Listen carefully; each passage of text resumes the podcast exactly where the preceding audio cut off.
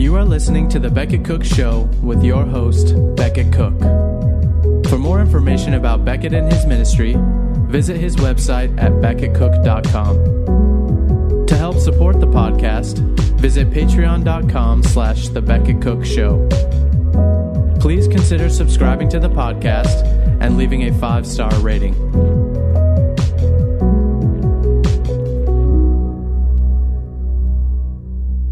Hey guys, welcome to the Becket Cook Show. I'm Becket Cook, and today we're going to get into the ideas of the 19th century German philosopher Friedrich Nietzsche.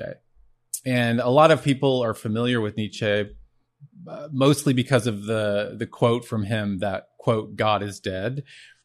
But what did Nietzsche really mean by that? By God is dead? Because in in the popular imagination, it seems very simplistic, but with Nietzsche, it actually was much more kind of nuanced and profound.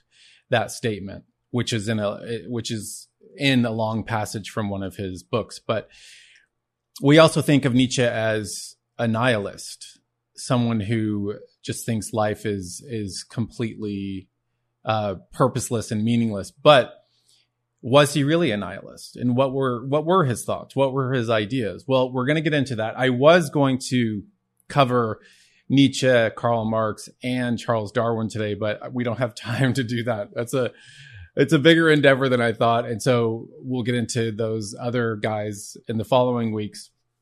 And once again, I'm going to be referring to Carl Trueman's book, The Rise and Triumph of the Modern Self, because he does a great job of of dealing with these three three people in particular and when he talks about Friedrich Nietzsche, Karl Marx, and Charles Darwin, these 19th century philosophers and scientists and thinkers helped us believe that human beings are plastic, that we are plastic people.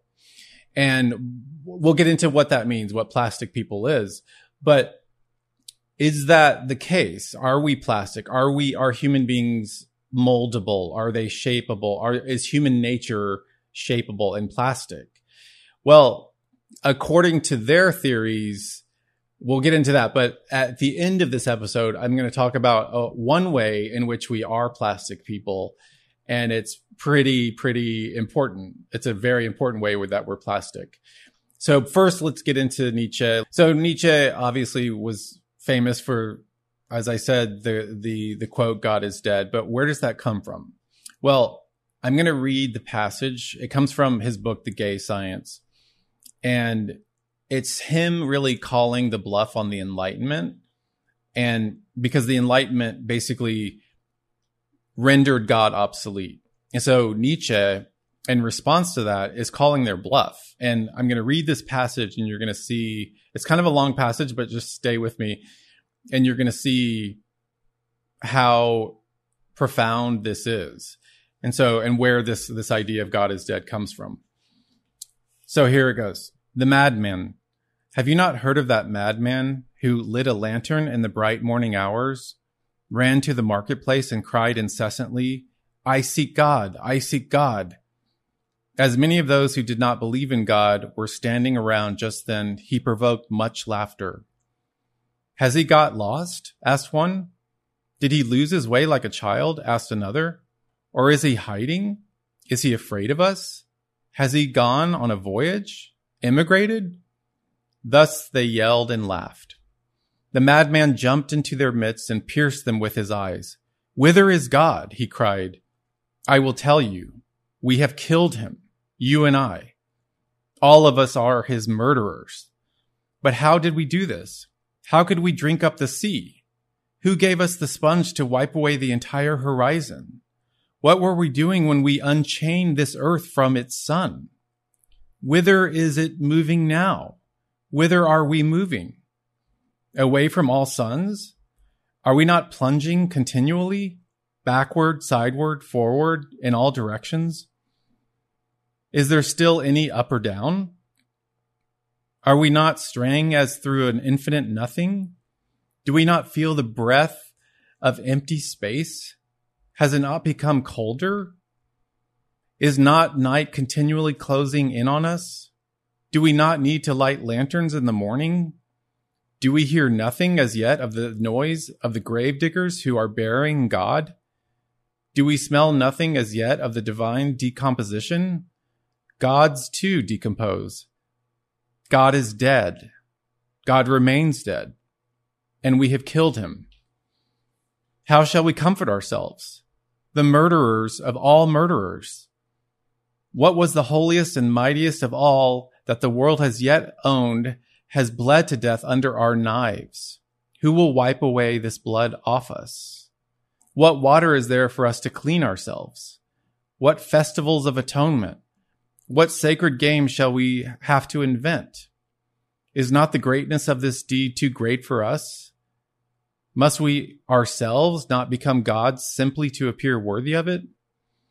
There has never been a greater deed, and whoever is born after us, for the sake of this deed, he will belong to a higher history than all history hitherto. Wow. So that is the madman from the gay science. And, and the madman is met with initial mockery and then the astonished silence of his listeners. And the madman throws his lantern to the ground, shattering it, and muses that he has come too early, that his audience is not yet ready to understand his message. Later that day, Nietzsche says, the madman enters a number of churches to repeat his message, only to be thrown out. His response is to declare these churches to be nothing other than the tombs of God. And when I think of the madman from the gay science and him howling around the streets and and and saying all this stuff that we just we just read, I think of I think of what's going on in our culture today with Antifa and and groups like that, groups that are just screaming bloody murder at the sky and and destroying property and and the violence that comes from that. And and to me when i see groups like antifa what i really see is this this the the madman. I see that there is no god. And so they're they're just i just see this the the the rage coming from them is coming from the absolute purposelessness of life, the meaninglessness of life. And because when you throw off a transcendent creator and you make, you render God obsolete, what do you have? All you have is just to rage against yourself or against other people because it's just, it's too much for a human being to bear. We are created in the image of God and we were created to serve him. And if we're not reconciled to him through Christ, then we are going to turn inward or rage outward. And it's either going to manifest itself as depression, internal depression, or external anger and violence and smashing things. And, and I, I just, again, I, when I see the violence of Antifa, I just see the madman from Nietzsche's gay, the gay science. I just see a, a world without God and a world without purpose or meaning and just the rage that comes from that. So the statement God is dead is intended is intended by Nietzsche as a far more powerful statement than the matter of fact claim that God simply does not exist the underlying idea is that the Enlightenment philosophy has has purposefully rendered God unnecessary, obsolete, implausible, and it is completely done away with God. So here's the problem though. Enlightenment philosophers have failed to draw the necessary, broader me- metaphysical and moral conclusions from the idea that God is dead. So if we get rid of God, if we get rid of a transcendent being, then where do we ground our morality in? Where do we get the notion of human rights? Where do we get the notion of even racism? How is even racism something that is a thing? If there are, if there's no grounding in some transcendent being. So when we get rid of God, we get rid of the moral foundation. There's no there's no moral foundation whatsoever. And we'll see later how Karl Marx and Charles Darwin really, especially Darwin, really stripped away any possibility of a moral foundation. And this has huge, huge effects on us today. Uh, because this, these strains of philosophy and, Char- and Darwinianism have permeated the culture so thoroughly that we just assume it. We just assume it as a culture to be true. We assume Darwin's theory of evolution to be true. We assume that Nietzsche's philosophy t- is true. So if we get rid of God, we get rid of morality and we have no basis for it. And, and that's what, that's what Nietzsche was saying with the, the madman in, in the speech of the madman. He's saying, if you get rid of God, there's no foundation for morality. And so what are you doing? And, and, and that's what he was accusing. Basically, he was, he was accusing the enlightenment, enlightenment philosophers of getting rid of God, but not having a backup, a backup plan and and somehow still wanting to have this polite bourgeois life that had the foundations of biblical foundations but had no god.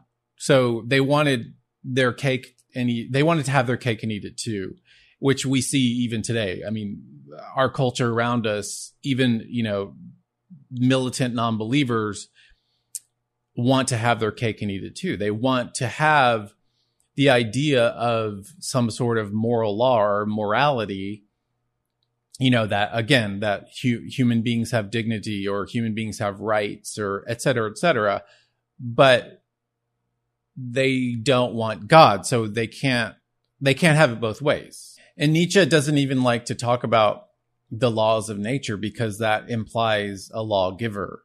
And he doesn't want to acknowledge that there is a lawgiver. And and if there is a lawgiver that we're accountable to that lawgiver. So of of course Nietzsche doesn't even want to acknowledge any of that.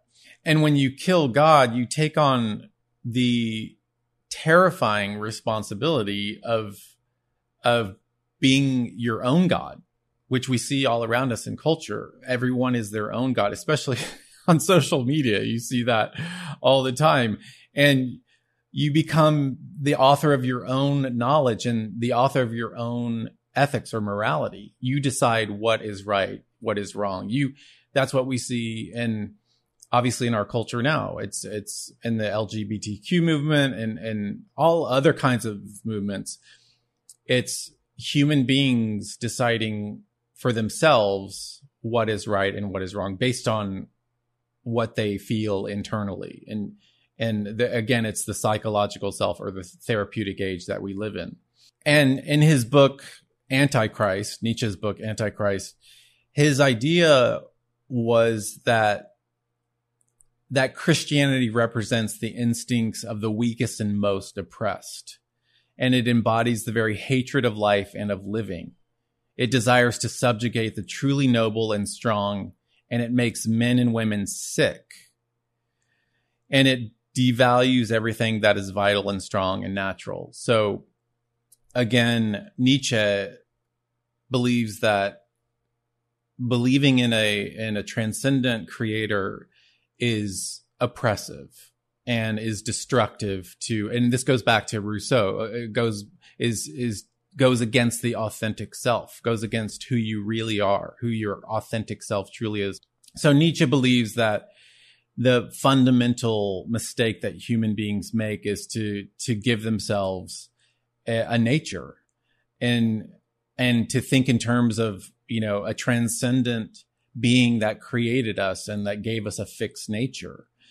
And in doing so human beings have enslaved themselves to moral codes and given themselves a a teleology and a purpose, an end, a, a goal that is outside of themselves, meaning God. Uh, like God is our purpose on this planet. But according to Nietzsche, that's a mistake because that is not our purpose. Our, pers- our purpose lies within us. And that's where we get the popular notion today of be whoever you want to be and do whatever works for you. You do you. Like that's the common refrain of today. And that that's from Nietzsche. So in terms of Nietzsche's nihilism, which I talked about earlier, he actually wasn't a nihilist because he, he had this idea and he says, you know, he's, he imagines that, that he says to imagine that one night you are accosted by a demon who declares that you are going to relive your life every single moment, the good and the bad, and and the great and the trivial for all of eternity again and again and again. This is now his idea of eternal recurrence. And you might remember in a Woody Allen movie, Hannah and her sisters, Woody Allen talks about this idea of eternal recurrence. And he's, he's in Hannah and her sisters, Woody Allen's kind of searching for the meaning of life. And he's looking at different religions and different philosoph- philosophies. And he talks about Nietzsche and he says, he says, um, oh, and Nietzsche with his, with his theory of eternal recurrence, he said that this life we live, we're going to live over and over again, the exact same way for eternity. Great. That means I, uh, I have to sit through the ice capades again. It's just not worth it. Um, that was my bad Woody Allen impression. I actually do a better one, but I didn't try. But so, so Nietzsche had this theory of eternal recurrence that we could live our lives over and over again for all of for all of eternity. Just relive our the life we have over and over again. So his idea wasn't nihilism. It was that we should live every moment as if it had eternal significance. So it was almost like squeeze the juice out of life. Like that was his idea. Like live life as if you're going to live it the same uh, the way over and over again. So how would you live your life now if you knew that that was going to be an, an eternal recurrence? So his idea of eternal recurrence focuses on the present, on the here and now. And one of the pathologies of our present age is that of the pleasure of, of the instant. Think of pornography. I mean, the psychological satisfaction of the individual in the here and now and that's how we live today. Um, it's it's how we think of human purpose. It's it's what is my immediate gratification now. So for for Nietzsche, life is to be lived in a manner that brings about personal satisfaction. So Nietzsche rejected traditional historical narratives like obviously the narrative of the bible is is fundamental and just the the historical narratives that flowed out of that. And he had a deep suspicion for any claims to traditional authority. And we see that in the casual iconoclasm of pop culture today. We see that in the rejection of that authority today. And a 12 year old girl who goes to an Ariana Grande concert and is just listening and enjoying the amoral sexual lyrics of Ariana Grande has no idea that those lyrics can be traced back to Nietzsche, that Ariana Grande, without even knowing it, is a Nietzschean. So that that's important to understand because again, we need to understand where we are in culture, how we got here, and how how anti God it is. So again, for for Nietzsche, self creation is is the name of the game. It's all about self creation, and Nietzsche's uh, idea of self creation leads to the the notion of expressive individualism, and that's again where we are today, where it's all about follow your heart, who you be, who you are, you know, express yourself. the Madonna song, express yourself uh, regardless of, of whether it's good or bad or moral or evil, just express yourself. Um, even with, you know, Nas, I didn't even know his name, Little Nas, Lil Nas, like expressing himself with his Satanist video, whatever that is. I mean, it's just such nonsense. But It's that that's that's and and even um, Cardi B expressing herself in in the in that crazy sexualized video. It's like that's what it's all about. It's creating your own self, and you are your own God, and you express yourself, and that's where we are expressive individualism.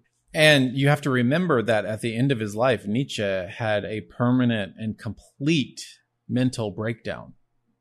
I mean, he he became completely mad. He was a madman at the end of his life. And Nietzsche wrote an autobiography called Ecce Homo, which is Latin for "Behold Man." And I'm just going to read a couple lines from his his autobiography, Ecce Homo. He says, "I know my fate." One day my name will be associated with the memory of something tremendous, a crisis without equal on earth, the most profound collision of conscience, a decision that was conjured up against everything that had been believed, demanded, hallowed so far. I am no man. I am dynamite. So that's from Nietzsche's autobiography. And we see that dynamite still exploding all around us today. That dynamite is is still highly active today and destructive and it's destroying culture and destroying the world. But okay, so I wanted to to I mentioned at the beginning of the video that that Nietzsche and Marx and Darwin believe that we are plastic people, that we can be our nat- our nature can be shaped and molded. And and that's a lie. But it's also true because as you know, if you're a believer, if you've been born again, you have a new nature. You have you're a new creation in Christ. And I'll just read a couple passages from the Bible that points to that. So in one sense, we are plastic people. If you put your trust in Christ, if you put your faith in Christ and you're born again, you you become completely new. You're a new person. So uh, in Second Corinthians, Paul says, "Therefore, if anyone is in Christ, he is a new creation. The old has passed away; behold, the new has come." And in Second Peter, the apostle Peter says, his divine power has granted to us all things that pertain to life and to godliness through the knowledge of him who called us to his own glory and excellence, by which he has granted to us his precious and very great promises, so that through them you may become partakers of the divine nature, having escaped from the corruption that is in the world because of sinful desire. So as believers, when we're born again, we partake in the divine nature. Christ, we're united to Christ. Christ in us. We're in Christ, Christ is in us. And the Holy Spirit indwells us. So we have, we're a new creation. We have a new nature. And in Ezekiel 36, the Lord says, I will give you a new heart and a new spirit I will put within you. And I will remove the heart of stone from your flesh and give you a heart of flesh. So in that sense, we are plastic people. If you're a believer, you're a plastic person because you are a new creation in Christ. And and we are moldable by the Holy Spirit living in us. We the Holy Spirit sanctifies us and and molds us into the the likeness of Christ more and more. We become more and more Christ-like as we're more and more sanctified by the Holy Spirit. So in that sense, we are plastic people. But we certainly are not plastic people in the sense of Friedrich Nietzsche and Karl Marx and Charles Darwin. So thank you for watching today. And next week, I'm going to address Karl Marx and maybe Darwin, but um, if not, I'll do Darwin after that.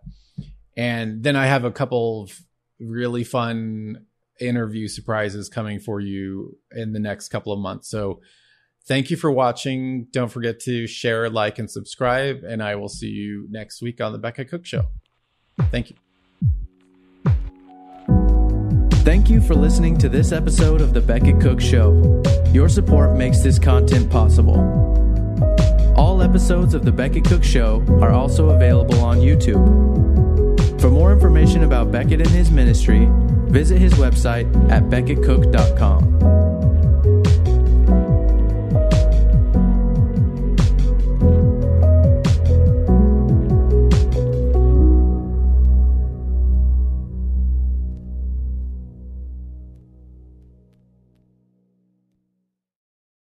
I'm Don Hawkins, inviting you to be encouraged with my weekly podcast, Encouragement for You. To subscribe, go to lifeaudio.com.